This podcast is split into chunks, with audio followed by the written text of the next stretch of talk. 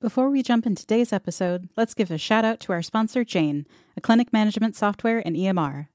Whether you're just starting to do your research or you've been contemplating switching your software for a while now, the Jane team understands that the process can feel intimidating. That's why their goal is to provide you with all the onboarding resources you need to make the switch as soon as possible. Jane offers a personalized call to set up your account, a free data import, and a variety of online resources to get you up and running quickly. And if you ever need a helping hand along the way, You'll have access to unlimited phone, email, and chat support included in your Jane subscription. If you're interested in learning more, book a one-on-one demo at jane.app/switch. And if you decide to make the switch, don't forget to use the code HEAL1MO, that's HEAL1MO, at signup to receive a one-month grace period on your new Jane account.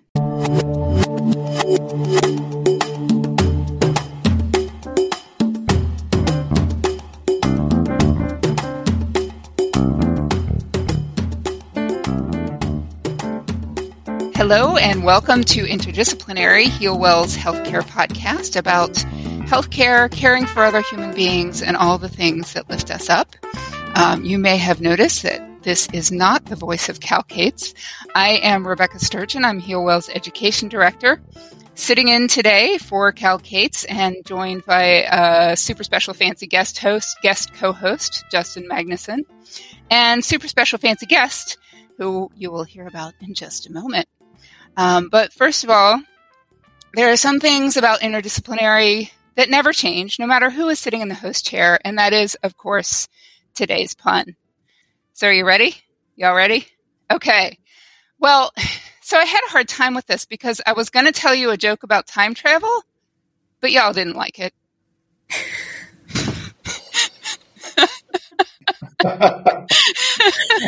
Yay! yes. So, nice, nice, misdirection there. Yeah, mm-hmm. yeah, I love the misdirection. Good delivery. Um, so before we get started, I want to remind listeners that this is season five. Can you believe it? Season five of Interdisciplinary. Um, and we are really excited about what we have going on for you in season five in the Big Ol' podcast, but also in our Patreon. Um, hopefully, you have already been in there to see our first bonus episode, which is basically people at HealWell doing things that are kind of wacky. And our first bonus episode was uh, Corey's Cartoon Countdown, where we talked about the amazing um, Japanese anime called Cells at Work. There will be another bonus Patreon to go with this episode that is the first episode of a feature we are calling Bear and Bunny. And if you're wondering what that is, you'll just have to get on the Patreon and find out. So I uh, hope you'll join us there um, for that. But today, I would first of all like to introduce our guest, uh, Kate DeBartolo, who um, will tell us all about her fancy self. Welcome, Kate. Thank you so much for having me. Shall I introduce my fancy self now? Absolutely. Okay, great. Well, I'm decidedly not fancy. Just want to start with that one.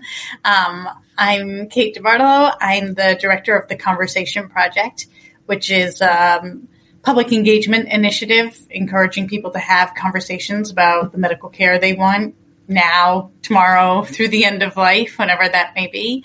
Um, I live in Washington, D.C., and I've been home with a sick toddler this week who's luckily back at school right now. But uh, COVID life and pandemic parenting and two working parent households, that's kind of top of mind for me at the moment. That's how I'm feeling, not very fancy. Whoa, brings you back to life, like sitting on the couch with a sick kid. Yeah, well, that's that's a lot.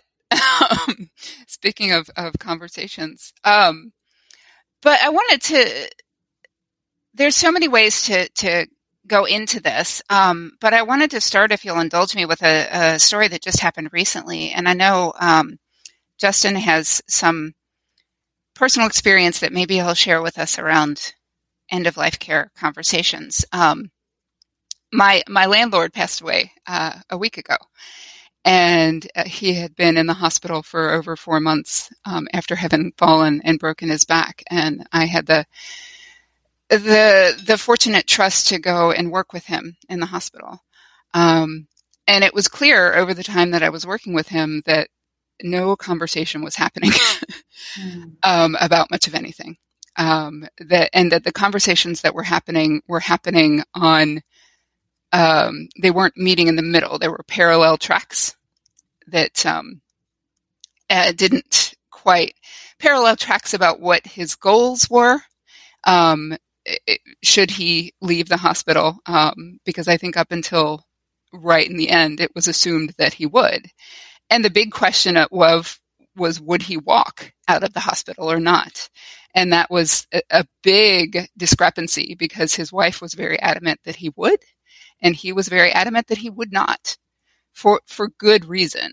Um, and I, watching that happen sort of from a distance, um, it occurred to me like how much uh, angst could have been prevented by having a couple of admittedly difficult conversations. Um, and I wonder how what what the kind of uh, things that, that you do and are teaching people to do could have made that situation better. Yeah, um, I feel like a lot of us probably have stories like that of people we know well or have read about or have seen in a favorite TV show or movie or book or kind of this time where conversations either haven't happened or have kind of people talking past each other and not really hearing what the answers are, um, which is one of our big goals. Trying to help people express what their wishes for care may be and have those wishes understood, honored, respected, either by the healthcare system or by other important people in life.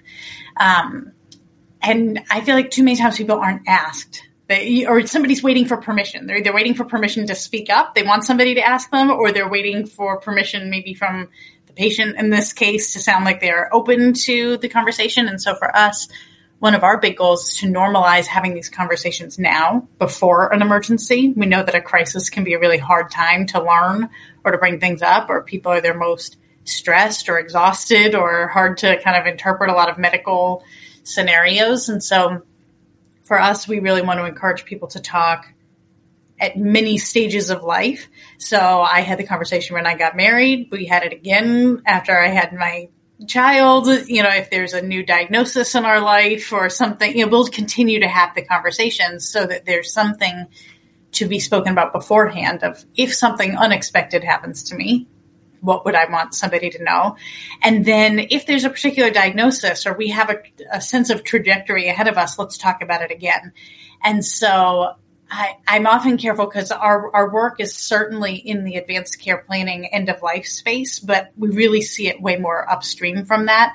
Um, to normalize talking about just what matters to me, what matters to me in my care, what does a good day look like, what would be important for other people to know if they have to make decisions on my behalf, um, if I can't participate in that. So I feel like a theme that we will hear throughout today is about, yep, sounds like somebody needed to have a conversation, or yes, let's have a conversation about that. And and that it doesn't have to be one huge conversation that you only do one time conversations can happen with like a question and answer exchange one time while driving in the car that you kind of stow away for later, or the ability to continue to bring things up. Um, people can change their mind. You know, you're not kind of signing your life away in blood and you talked about it one time and can never update your answer. So that's another reason to keep talking as well. Yeah. Yeah. Yeah, and there's this sense I think that people have um, that this needs to be like a sort of formal sit down arrangement where you put out the good tablecloths and everybody has their hands folded on the table and you are talking about yeah. the thing. Um, but I, I, think it's a good point, and I know Justin and I have talked about this too because we're in a book club where we talk about death a lot um, and things around that. Um, but it's a great reminder that this, this could just be a sort of yeah, we watched this episode of Star Trek where somebody had something happen to them, and maybe this starts a conversation about, well, if that was me. We'll be right back. Do you want to change the world? So do we. Join Healwell this September in Arlington, Virginia when we host the event to remember. There will be classes and conversations. There will be old friends and new ones And yes, there will be dancing. Come to Healwell Homecoming and let's keep this ball rolling.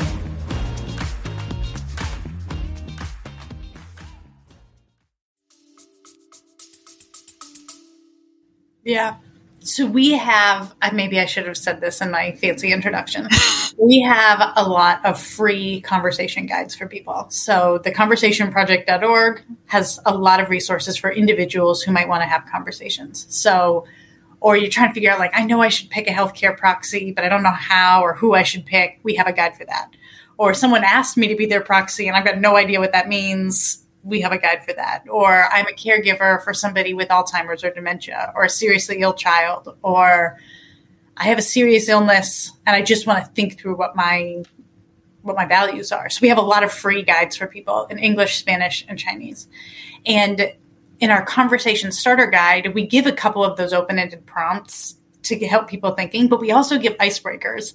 And the one that you were just describing, of like, we, I saw this episode of something and I realized I don't want that. I need to tell someone. Or yeah. I just saw what happened with Aunt Mary and it made me realize I need to talk to you about what my wishes would be if that kind of thing happened. So, yeah, it doesn't have to be formal sit down tablecloth. That might be culturally how one family likes to approach big conversations. That's the easier way to do it. For others, it might be um, on a you know driving and not making eye contact with each other or on a walk or through an email or a letter because it's easier to just get my thoughts out and not see your response or reaction. Um, there's a lot of different different ways that it comes up. One of my favorites was a woman in akron ohio who always made the desserts for her family at thanksgiving and she held them all hostage at the end of the meal and said, "No pumpkin pie till you tell me how you want to die," and made everybody go around it. the table and share what their wishes were.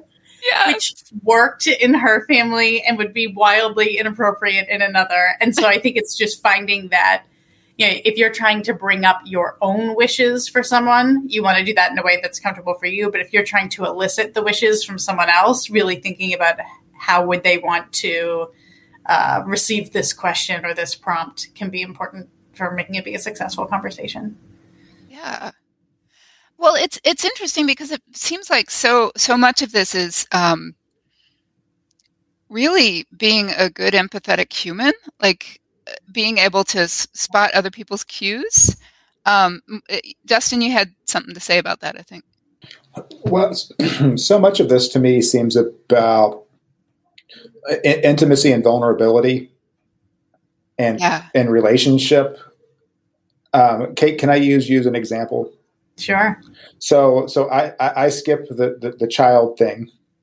Um, I, I, I, love being an, an uncle, um, yeah. but I, I, don't have children of my own. But my, my spouse and I have been having these similar conversations where we had the initial conversation. It, it took us about so we did the conversation starter kit in like 2013, I don't mm-hmm. think we got advanced directives for probably a year or two.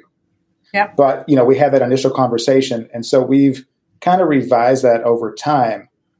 And I, I think that you're totally right that it's like you know you have to come kind of come back to it, and it's not just you know do I want my heart started or do I want artificial nutrition and hydration. I mean, I think we can pan it back to, gosh, you know, right now we have steps um, you know, at what point in our life are the steps not going to be appropriate? Yeah. Or if we can't navigate steps, you know, what are we going to do? Or like we have an old clawfoot bathtub right now, which is great. I love it right now, but I might not love it at 60. And, and, and so people can't see that I'm in my mid 40s now. So, but, you know, thinking about like advanced care planning about not just you know somebody else making decisions for me if I can't speak for myself, but like really you know kind of aligning my life to accommodate my different needs. Yep. Um, and, and, I, and I kind of think about you know have you thought about that you know in the in like the what matters most category of I love that you're th- you know that you kind of use yourself as an example, but then as you think down the line, like how do we have those conversations and kind of incorporate that sort of to Rebecca's point of being a good human so it's not just the people that love us, but the people that are caring for us, um, either in a professional or a lay capacity. I mean, we, we, we kind of need that as part of the, the water we're swimming in. And I think that sometimes it just gets left off in checklists or, you know you have 15 minutes and it's just kind of goes by the wayside. I, I, is that fair? Yeah, I would definitely encourage folks, especially if this is a conversation they're going to have with a healthcare provider, to have done some of this work before an appointment. So rather than showing up and expecting in a 15 minute appointment to cover all the bases, many providers have not been trained to have these conversations. That's a whole other can of worms and something that we're working on with um, health professions students. But to have done, and actually, some providers are sending our conversation guides to their patient panel beforehand, saying, "Hey, uh, you know, I do this with all of my patients. If you could take a look at some of these questions first, then bring them in so we can talk about it, that can really help a provider." But I, I would say, yes, we want these to be conversations that happen throughout life at many different life points. That that should not be only a medical or legal conversation that gets signed and put in a manila folder in a filing cabinet that nobody knows where it is. Or my favorite of talking to somebody who was like, Yeah, yeah, yeah, I've done this. I have all my documents in the safety deposit box. It's good. It's like that's not very It's not going to be useful when you can't right. speak. Yeah. And yeah. in the hospital setting, like I feel like sometimes I don't like to talk about horror stories because I actually don't think that's very um, energizing for people or incentivizing for people. But what I can say is when you hear of these national stories of family members who disagree and somebody still on life support who maybe didn't want to be, it's often because family or friends were not on the same page. And I would say most providers would tell you rather than some signed document from 10 years ago, being the thing that carries weight. They would feel more comfortable knowing that this person's family and friends are all on the same page, even if it's not entirely clear who the decision maker is. Like there's no conflict here. That is so much easier for them to help make a decision. I'm not a lawyer. That's not legal advice, but that's what I hear from a lot of um, a lot of professionals. And that it doesn't necessarily make sense to ask lay people who are maybe in a currently healthy body to make future medical decisions. It's really hard to know a scenario where you might want CPR or not right away. But you can't, and you can't talk about every hypothetical medical scenario that could play out, but you can talk about your values and your goals and what matters in your life. And I know a lot of providers, you know, will have people say, well, what would you do if this was your mom? it's like I don't I don't know your mom. Tell me, does she love ballroom dancing? Does she like to sit in her garden? Would she be content if she's going to stay inside, but she's got her cat there? You know, like knowing the person is such an important part of this. And so when we talk about conversations, it's not just how do I bring this up and how do I prompt it and what do we talk about, but it's how do I actually listen to what somebody is telling me, even if it's not what I might have chosen for myself. How can I listen to that, honor it? ask questions to be sure that I could be in a good place to to make that play out. Yeah, and I, I, that approach, like a, a, to gaining an understanding of, of, what actually matters, what someone's values are, that seems like more sustainable in terms of variability. Like I remember a conversation. I think Justin, this was a conversation we had at the book club around. Okay, so like if I'm in a car accident and I have a lot of critical injuries, what I would want at age 42 is maybe different than what I would want at age 72. Yeah, I always tell my wife it's like, you know, I, I want you to have the choice to make an informed decision. And my informed decision is if I have a heart attack versus falling out of a second story building, you know, like, like, like, like I want you to use different calculuses depending on my current state of health and the type of injury. And there's lots of, one of my favorite examples. I don't know if everybody can get there. what matters to me statement down to a sentence, but I've heard some really good ones. There's a, a popular one in Atul Gawande's book, Being Mortal. You know, if I can eat chocolate ice cream and watch college football, mm-hmm. I'm in. You know, like I if you have to make decisions for me and those things would still be in good standing, like please do everything you can to save my life. And I have a colleague, this is coming back to parenting, but um, she told her husband, as long as I can intellectually and socially parent our children, I would want you to do everything you can to save my life. I don't care about the physical abilities. But if I can't follow along with what's going on in their life or offer them advice on a social scenario that they are living through, like that's actually what's not worth extreme measures for me. So, but that one sentence helps make almost any decision much more clear for him in her own words that he can ask for a prognosis he can help understand what the situation might be um, to understand her wishes. So in our guides, I think a lot of times people can't come up with those on their own. They might have seen an example that they do or don't like, but we offer scale questions for people to think mm-hmm. through. So, are you concerned about too much care or too little care? People often feel very strongly about that. You know, I, am worried I'm going to I'm not going to receive enough care. I'm going to be in pain, or I really want people to, to, I want a lot of medical intervention. And then others who are worried about too much. Or do you want people to do exactly what you said or what they think is best in the moment? Or do you want to know prognosis or not? So we offer a bunch of scale questions um, that help people start to formulate what their wishes might be and how they could start talking about it. Yeah. I, I have a a half formed question, but I, I want to talk about um, the the receivers of this conversation, like the loved ones who are receiving the information, um, because we all have, I think, in our heads. Um, this is why this the conversation project exists. We all have in our heads ideas of, okay, so this is what's correct for me, or this is what I want, and um, I think it's easy for us to forget that my head is not everybody else's head um, especially when it's someone who's so close to you, like your partner or your most beloved loved ones.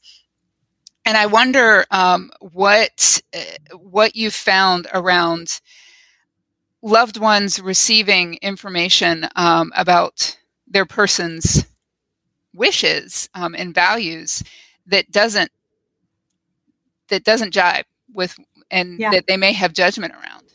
Um, so that's one of the things in our guide for how do you choose a healthcare proxy.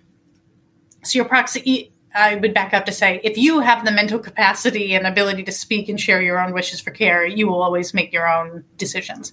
There could be times where you are incapacitated and you can't, or you're in surgery, or you're, you know, somebody else has to make decisions. That's what we mean by the proxy. Um, and when choosing who your proxy is, we encourage people not to only think, people don't only have to pick a spouse or only pick their firstborn child or their sibling. You actually want to find the person who's most likely to honor the wishes that you have. And we know tons of stories of people who have actually skipped the person that you might originally think. So um, I know one person who's like, it can't be my husband. Like he can't throw away a single plant with a one green leaf left on it, and he will just not listen to what I'm trying to say about you know the amount of intervention that I want.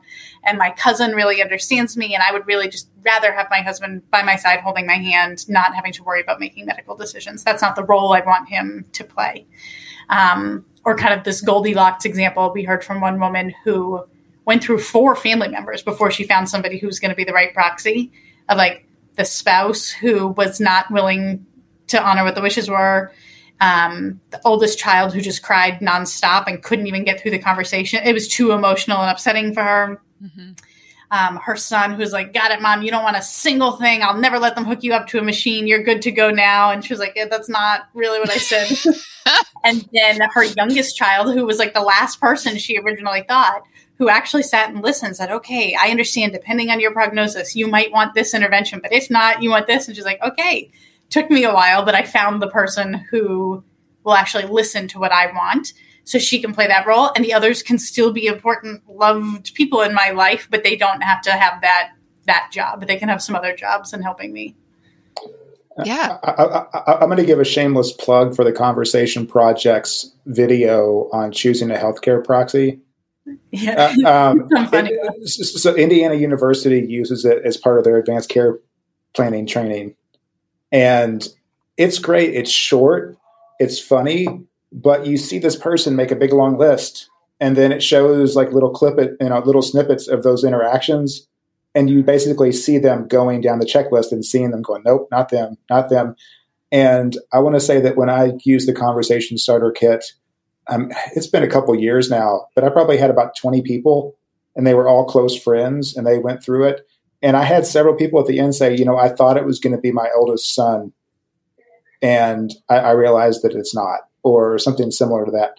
And something that's sad to me is I've actually used this conversation starter kit and had people come up to me afterwards and say, um, I'm not from here. I'm 75. How do I find a healthcare surrogate?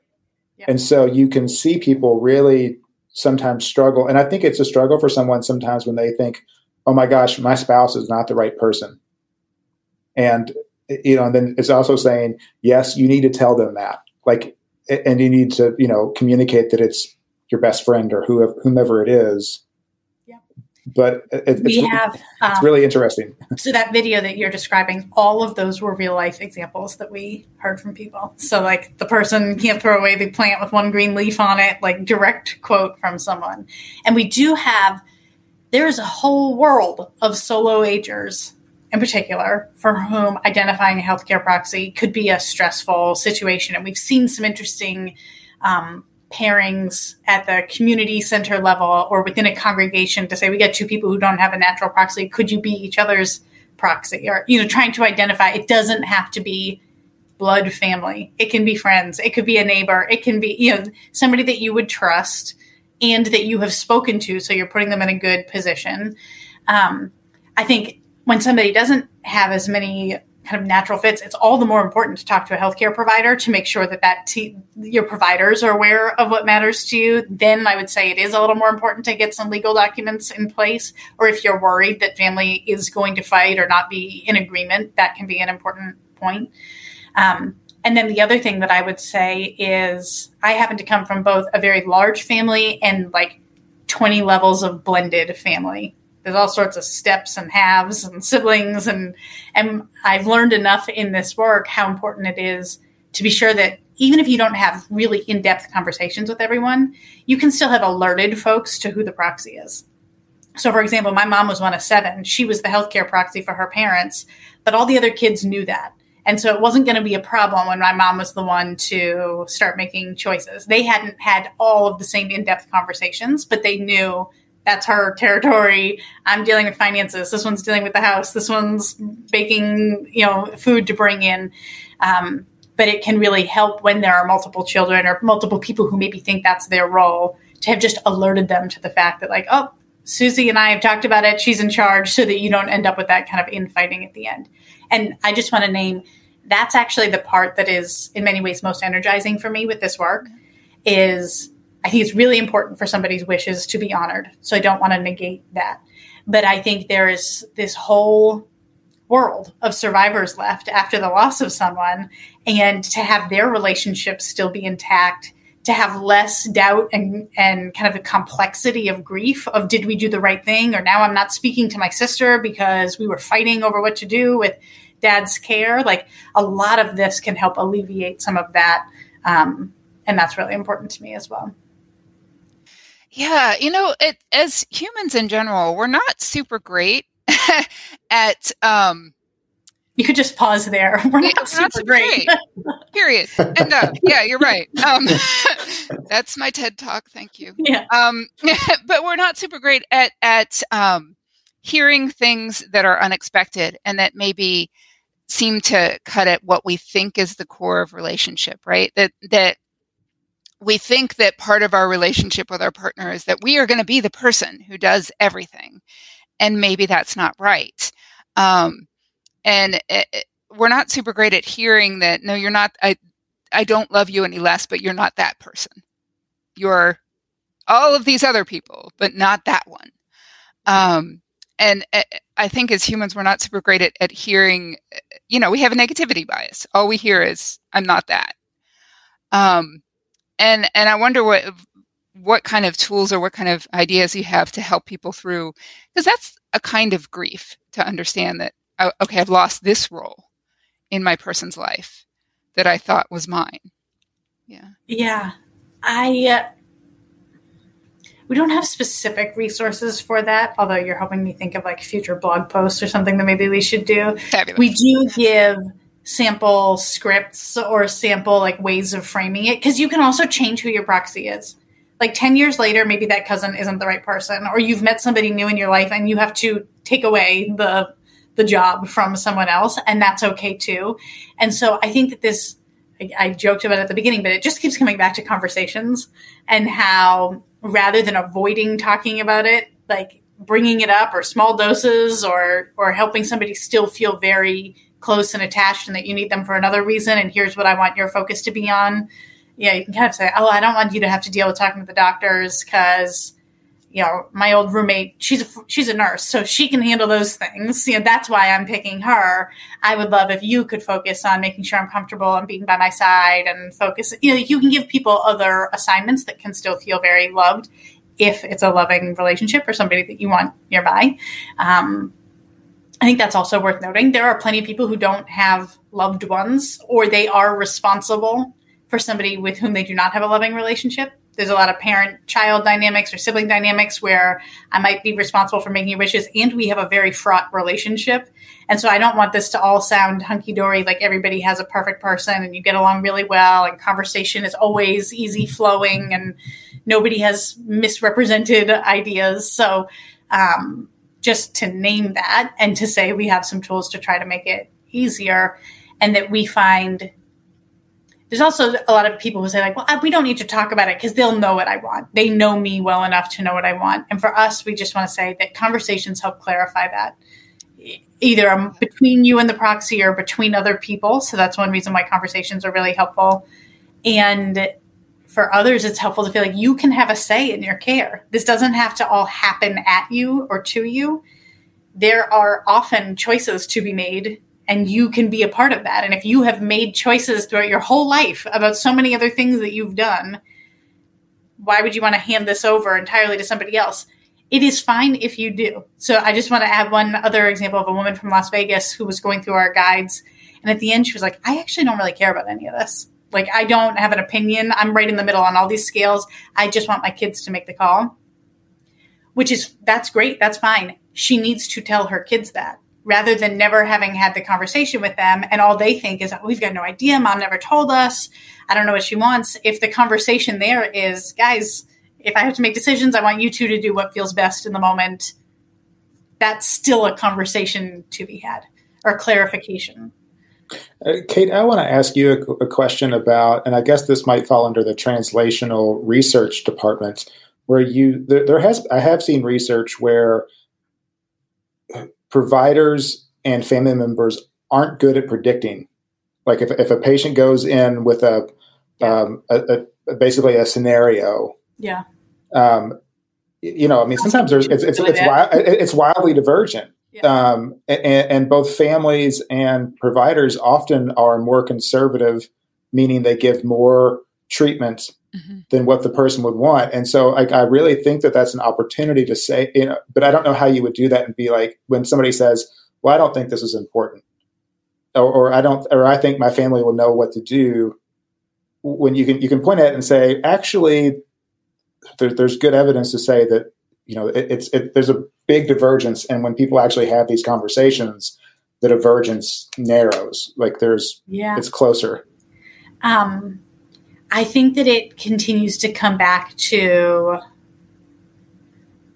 really being sure people understand what matters most to you. So, when I think Rebecca of your neighbor, of like how much does walking out of that hospital matter? Right. How much did that matter to him versus other people trying to guess what was going to happen right. or occur, or like I'm not willing to be discharged until not that you can control when your discharge is, but um, this idea of clarify with people what success would look like. What do you want to be sure does happen, and what right. do you want to be sure does not happen? So even if you just go to the two extremes of, I really don't want to be in pain. So that's the that's the biggest thing I need you to know is I want as much pain medication as possible, even if that means I can't talk to you as much. Like I'm most afraid of pain, yeah. or other people might say like I'm most afraid of not being able to communicate with you. Please don't give me meds that would make that not be the case. Like there's a couple clarifying points that you don't necessarily have to talk about everything, but could help make decisions easier. Yeah, yeah. Well, that, that makes me think of too that another thing that that humans are not great at sometimes is um, putting ourselves in situations that are that we know are going to be uncomfortable, at least at first, even if you know the ultimate outcome is beautiful. Because this is another example. I was talking with a very dear friend who was sitting down um, with um, her spouse and they were talking about like end of life care planning because his family has a strong history of dementia um, it's almost inevitable even though who knows um, and she was talking about this conversation and how it was a great conversation. She's glad they had it, and she cried the whole way through it.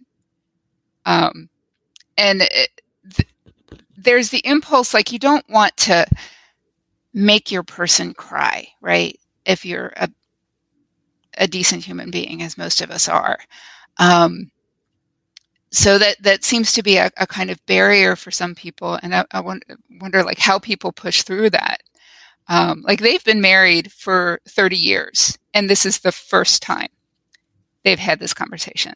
Um, and I, I think we would agree that maybe this should have happened earlier. Um, but it, I'm glad it happened. Um, and maybe it didn't happen for 30 years because of this, like knowing that it was going to be hard. Yeah. I don't want to sugarcoat how the conversations can go. Mm-hmm. I also don't want to scare people off. Like, I guess crying to me is not inherently a bad thing it can these can be really hard conversations. They can be very loving conversations. They can sometimes you're crying just because you love this person so much or you you can't fathom a life you know without them. Um, but it's still okay to cry and to be there and to have the conversation and be present for it. Sometimes they're funny or very loving or a chance to I remember a woman who said, "Oh, my my mom was just like, oh, I don't want to be a bother to you. You can just let me go anytime." And it was a chance for her and her brother to say, "Like, mom, we would we would love to take care of you. We've been making plans to have you move into our home." Or you know, like it's a chance to address things in general. Um, and it, that can also be another reason why it doesn't always, if it becomes emotionally overwhelming for either person, you can stop. This doesn't have to be pushed through no matter what. Maybe you need to break it up into smaller bits, or this is where putting something in writing first can be helpful. Or, you know, like, I can't look at you while we're having the conversation. I need to sit beside you on a park bench. I want to do this in public because it's too emotional to me to do it in our home. So, really thinking about where would it feel comfortable to have these conversations. Um, with dementia in particular, we have a guide for caregivers of people with dementia, and we always encourage conversations as early as possible because it always feels too soon until it's too late. Um, but we we also received a letter from a woman who also anticipates some future dementia maybe in her life due to a family history. And so for her, it was helpful to put it in writing to like to my family. If X happens, I want you to follow what I say now. Don't listen to me in the future. Listen to this and like here are very explicit things that I do or don't want. And then other people would rather have a much more generalized conversation. And, and I guess that's the other thing that I would say here is like, it's all okay. If you feel like you have clarified something or people feel on the same page, you don't have to do it the same way as your neighbor does it or as somebody else does. Um, but it, it, can be very like loving and restorative at the end. Yeah. I, so, uh, Brene Brown, if you're listening, um, you, you need to partner with the Conversation Project to develop some vulnerability workshops and material here. Yeah. Because I, I, I, don't want to professionalize everything. Um, I, I, mean, I think a chaplain or a social worker or a, a, a clergy or somebody who's in a caring professional role can help here. But I mean, we really need to be developing these capacities within ourselves to if, if I love you and you cry, I can stay with that and not try and fix it. But that's part stay, of listening, right yeah. there. Yeah. Just and so again, like and I'm kind of joking, but I'm also being serious. Where it's like, I mean, people out there resonate to different things. Brene Brown seems to have generated a real cottage industry for herself around this, and I think a lot of it is around like connecting those different skill sets to different life stages and different parts of the, the life continuum. You're making me think Glennon Doyle has a podcast of like you can we can do hard things or we can yeah. you know like uh, that definitely is a theme right now. Well, it, yeah. So, well, Glennon Doyle is one of the people. I, I think she did something recently with Brene, um, Brett Goldstein, um, Roy Kent from Ted Lasso um, mm-hmm. has a podcast that he recently did with with Brene.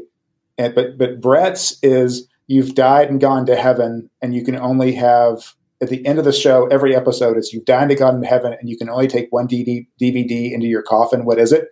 But the whole thing is about how movies have impacted you, and like what would you want to take to heaven with you to share in the afterlife. So it's, I mean, I think there's entertaining ways to get into the conversation, but I think a lot of it is skill set. Like like who who am I and how do I relate to you? We're also finding a lot of intergenerational differences or generational differences and intergenerational differences. So sometimes it's a lot easier for a grandchild to bring this up with a grandparent than mm-hmm. it is for the adult child too. Mm-hmm. A grandparent would do anything for the grandkid, and I want to talk to you about this. Uh, have you done any intergenerational work? Because I feel like like there is such an opportunity to have somebody at seventy, their child in their you know mid forties, and their child in their early twenties, to have these conversations because they can be supporting each other across the lifespan. Well, and normalize talking about it. I mean, it is a fairly modern issue to be dealing with. So I, I also want to name that that it's medicine and science and technology have gotten so advanced in these last few decades that there are more decisions to be made. And so for generations, people lived in an intergenerational household. You, you saw death more commonly. If you had a heart attack or a stroke or you got cancer, there there weren't that many options for treatment. And so now that's one and, and that's true internationally as well. Kind of access to high acuity care is part of what has caused these questions to come out, which we also saw in birth and labor, kind of how medicalized that got for a while.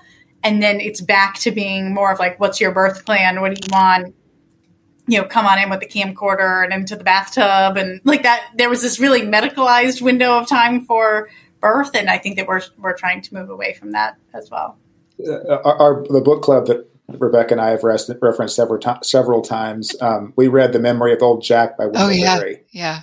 And what you see in the the Memory of Old Jack is, you know, it's set in the 40s, and and and Old Jack was born right around the Civil War, and so you see his last day on Earth as he's reflecting over the last 70 or 80 years, yeah. whatever it is, and so you see multiple generations f- in a farming community coming together to care for him at different points over the day yeah. and and how that has been the arc of that's been over his lifetime and so when he dies i mean he dies with people that that know and have loved him his entire life mm-hmm. and i don't want to romanticize it because i'm sure there's things that aren't great but at the same time it's like if if i'm dying right now in 2021 you know where's the community it's going to be mostly professionalized or it's going to fall on my spouse so how do I create relationship where it's not just falling to people who have money or to you know a few and, and I'm going to say spouse, but I mean that's typically you know caregiving roles typically fall to the the, the, the, the female spouse, not typically. Well, I mean, I don't want to generalize, but you know, it falls to one person. We um with that the generational thing, we're definitely seeing like our website traffic right now is almost fifty percent thirty five and under mm. which is newer. Like That's it was awesome. a big change, and yeah. and and traffic. The 18 to 25 is one of the biggest growing groups, and we've been oh, really wow. trying to on social media. And I think there's there's kind of this death positivity or like this non fear of death movement. I'm not sure that we fit there, but there's also this is a generation that's got climate change, natural disasters, terrorist mm-hmm. activity, like the idea that something unexpected could occur to you. Yeah. Um, isn't that foreign of a concept to folks. And right. so, yeah, I should plan for that. I'm 18. My parents aren't naturally my healthcare proxy anymore. I've just moved out of town. Like, I think for us, we not only want to give individuals tools to have conversations today, we want to work on kind of a culture change that is decades in the making of how do we encourage people to not be fearful of these conversations, to realize that they can and should have a say in the kind of care they want and to feel prepared in how to do that. Yeah, exactly. You know, that's a good point because that, that generation, like the 20 ish generation, like they were born into a world that was already on fire. Um, and um, I think are, are maybe more open to um, acknowledging that um, than definitely. They don't feel as immortal. Yeah, yeah. Do you think that that um, the pandemic has affected that Yes and no. We saw a huge spike of traffic to our website, downloads of our guides early on. It felt like every week there was a new article coming out about why you need to have your healthcare proxy and do your advanced directive and get prepared because everything is terrible. and particularly among health professionals, we're suddenly being like, okay, I'm at risk here. I need to do this. Um, what we found with some messaging research is that there's different kinds of people who have taken action on this and ones who haven't. And the ones who haven't generally were a little mistrustful of healthcare system, anxious about um, family dynamics or relationships, costs. Like there's a, there's a whole reason why people didn't do it beforehand, and I feel like that's actually only exacerbated by a pandemic where there was a lot of fear, mistrust, unknown information, no access to um, to family and friends, and so I think a lot of people who were more likely to have done it in the first place kind of got their eggs in a row and said, "Oh yeah, that's been on my to-do list. I need to get that done." And then some other people might have gotten heads a little further into the sand of like, "I can't hear this right now. I'm trying to, you know, homeschool a kid, and mm-hmm. like this is nowhere near the top of my list." And I think that that's worth noting. That doing the advanced care planning stuff, like over ninety percent of us know we should do it. It's yeah. just never the most pressing thing on anybody's list until right. there's a crisis. Sometimes, like I, yeah, yeah, yeah, I know I got to do that. But this weekend, I really need to take care of these two things first. And you just can kick the can down the road a little further, a little further. Right. Um, that's one reason April 16th every year is National Healthcare Decisions Day because mm-hmm. you do, it's a Benjamin Franklin quote of nothing certain in life but death and taxes. So you do your taxes on the 15th, do your advanced care planning on the 16th, but just trying to like nice. pick a reason to say, yep, every April we'll, we'll revisit our wishes or you know, if you listen to this podcast, like use this as a incentive to say, all right, I, I just got to get that done. Yeah. Yeah. Well, I, I want to kind of make sure that we talk about like providers and healthcare providers, um, which you've mentioned um, and alluded to earlier, Kate, but also because so many of our listeners are providers of care who are not necessarily primary care providers, like, for example, massage therapists and so forth. Um, and I was looking before we started talking at the the white paper for healthcare providers, the conversation ready, I think is what it's yeah. called. Um, and and I wonder what like what someone who is not a primary care provider who is maybe a, a massage therapist or someone who sees a person on a regular basis and maybe has conversations about their health and their care and their life on a regular basis like how can they um, guide people, I guess, into these conversations, or is it even appropriate?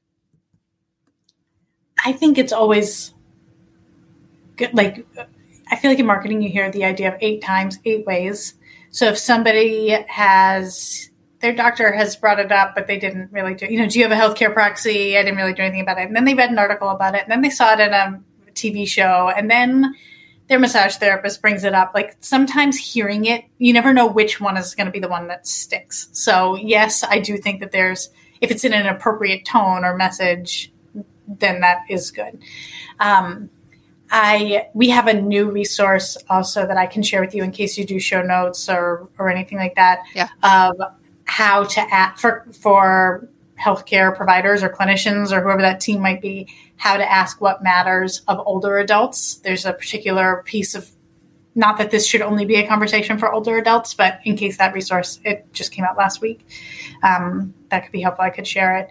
But I think getting to know somebody and what matters most to you, and starting to learn like what are the things you like to do, what's a good day for you.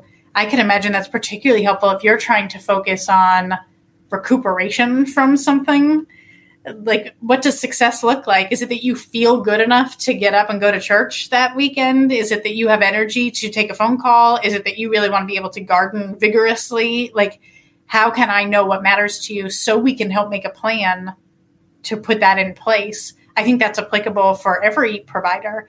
Um, so i think it's always appropriate to rather than me saying what i think should matter most to you or what we should focus on. Or in the time that we have here why don't you tell me what you want so that i can make my suggestions based on that? Yeah.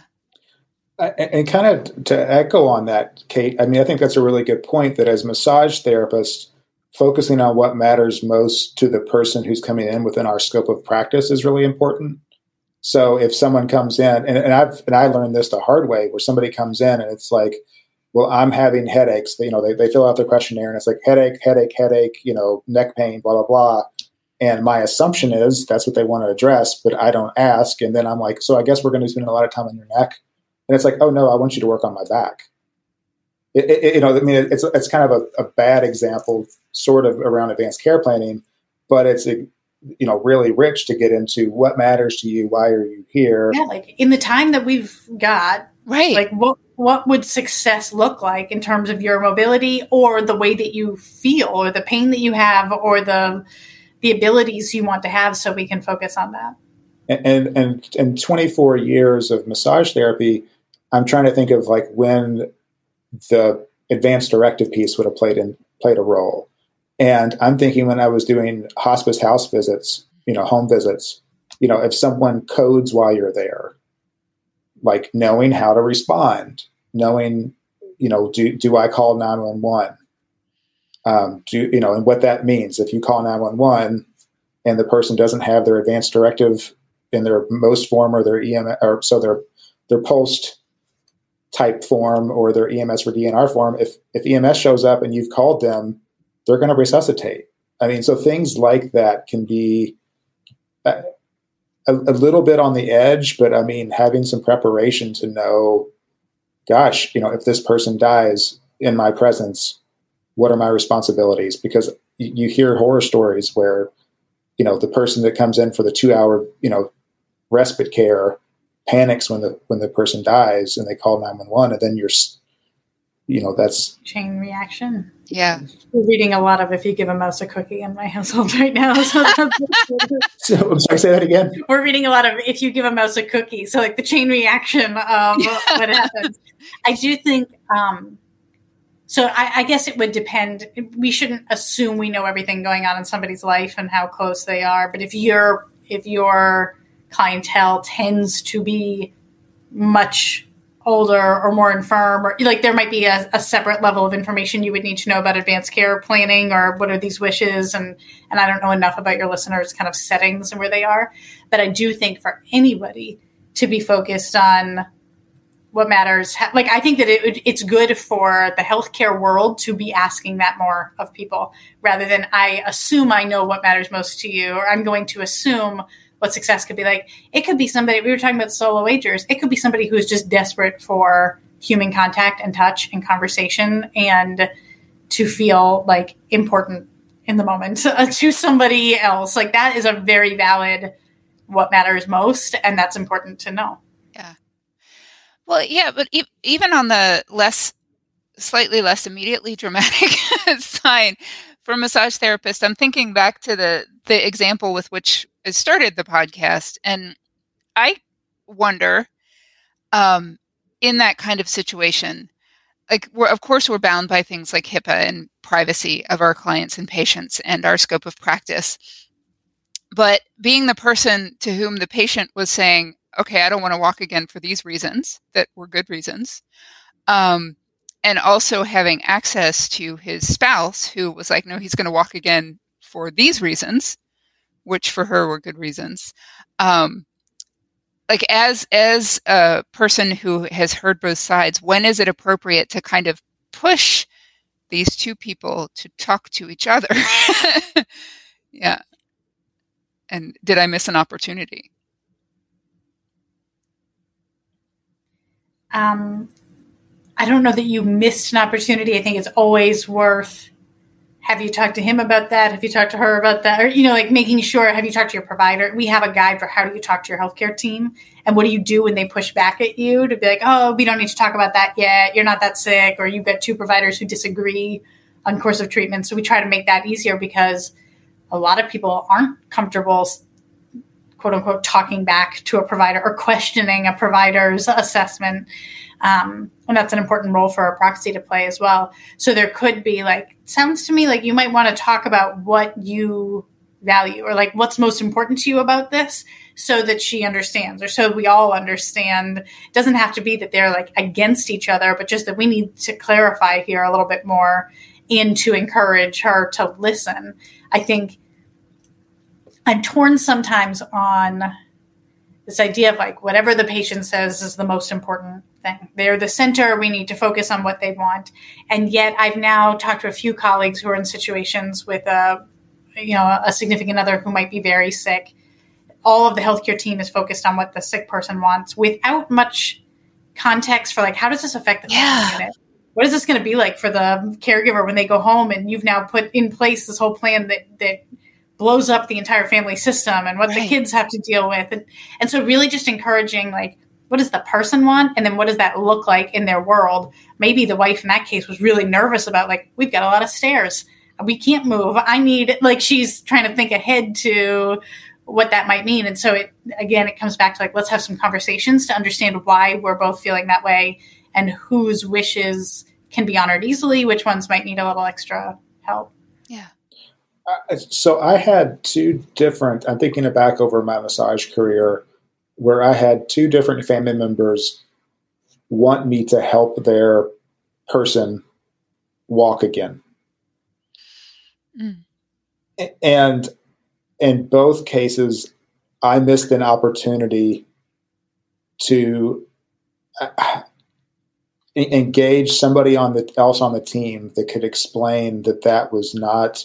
I mean, I could. I, I felt comfortable saying, you know, that is really outside of my scope of providing hospice based massage. Mm-hmm. Um, and I, I, think there could have been someone else on the team that could have followed up that could have really explained, you know, and, and asked them what they understood about the person's condition.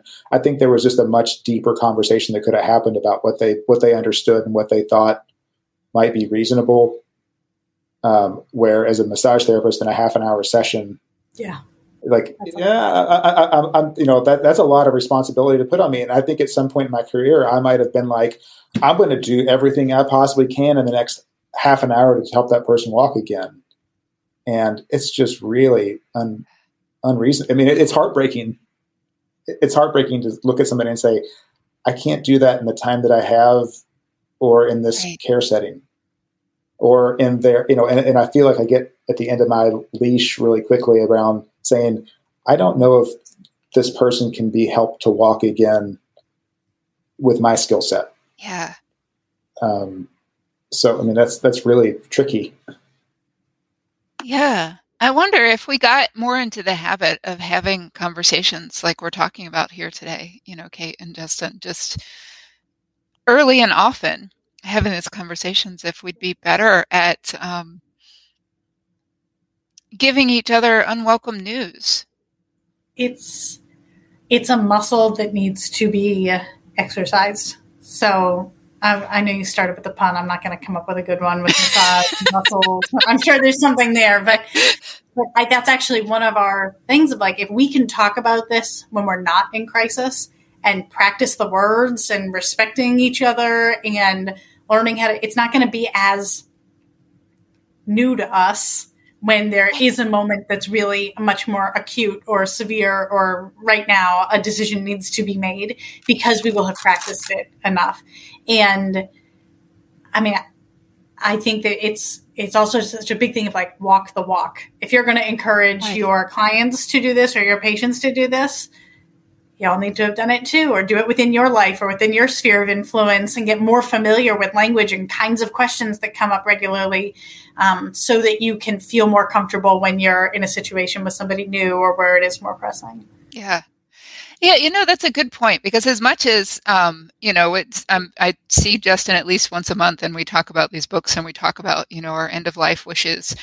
Um, it really wasn't. I, I'll, I'll call myself out here. It really wasn't until the pandemic that you know I sat down with my partner. I was like, "No, we need to do this. We need to do this." Um, and it was only because he had mentioned something about um, not wanting a certain intervention that I would have automatically done for him had he needed it. Yeah. And I was like, "Oh crap." pandemic definitely made it feel more real of like oh this isn't this could be much closer than we thought. Yeah, yeah, absolutely. It's always closer. It's it's. I'd sent Justin this Stephen Jenkinson clip where he's talking about death as your constant companion. So it's it's always. That would be my other thing that I would say is like as I've done this work, there's some people like, oh, that must be so depressing, death and dying all the time, and it's like, no, this is how you want to live your life through the end. Yes. And so that can be another language or framing to use with people of like, I want to know how you want to live. The dying part is is actually kind of short. And for anybody who thinks like, oh, but sometimes you can die over the course of years with cancer, it's like, no, you are living. And how do you want to live that life is important. And accepting mortality is a great way to live. It helps you just kind of like cut the cut the crap out of your life, not sweat the small stuff. Um, so I take it as a great blessing that I am able to focus in this area. Yeah. So I, am laughing because I I did the conversation project one year for National Healthcare Decisions Day with a local congregation, and I'm not really sure what happened. I'm not really sure what was said and what was heard, but I think the person heard me saying that you should dis at some point you should discontinue care, mm. which is not what I said yeah. at all. And I was out front and she comes chasing me out on a walker. and, and she's like, and she catches me and she's like, wait, she's wagging her finger at me. Young man, you know, when you get to be my age, and, and I was just like, hold on, like I want you to make whatever decisions you want to make, but I'm just asking you to reflect on what matters to you and having a system around you that will support those decisions regardless of what it is. This isn't about my values for you. And, and but it was this really funny thing of like sometimes you, you you know you you follow the script and you give people the information and they can still like hear it hear, hear it differently. That's a huge part that we are so clear that we have no preference for the type of care somebody would want. And um, yeah, I, there was a congregation we worked with. Who, they did a sermon. It was something like everybody wants to go to heaven, but no one wants to die to get there.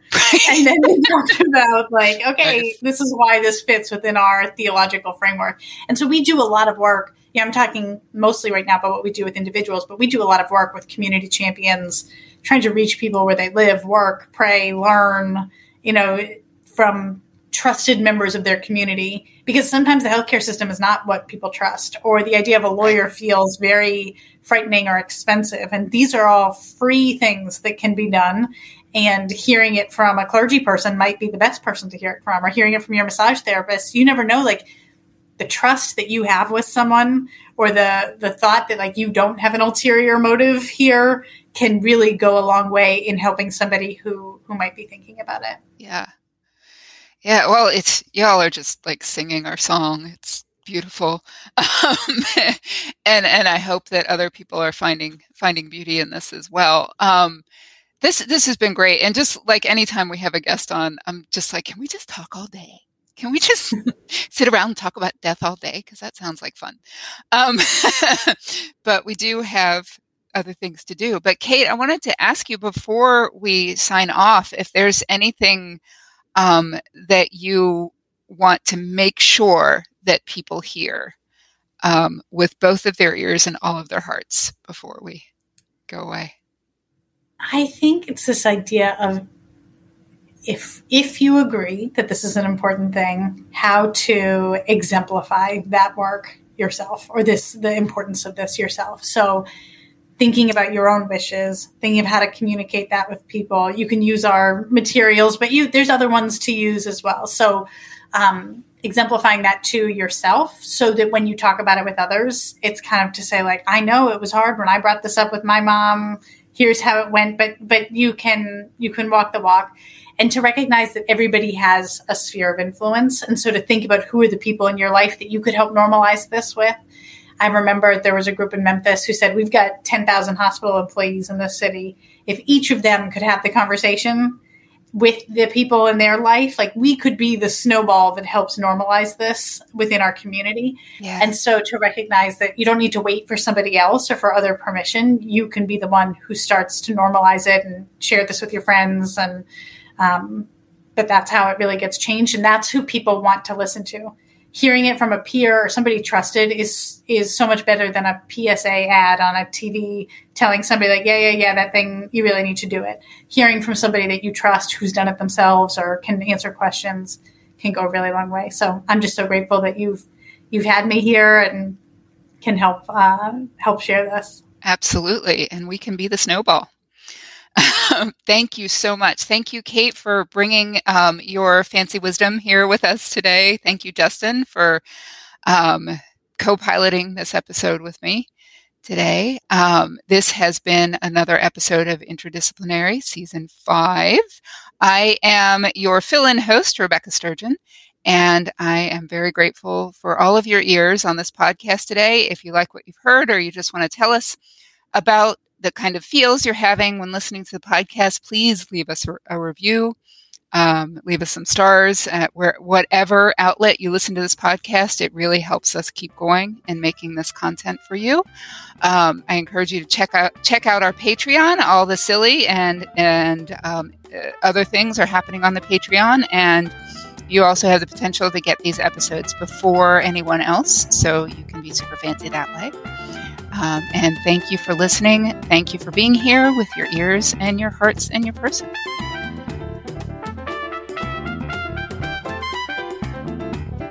Interdisciplinary is produced by Healwell. Our theme music is by Harry Pickens. New episodes are available weekly through your favorite podcast outlet. Uh, and you can send us an email at podcast at healwell.org. That's podcast at healwell.org. Thanks for listening.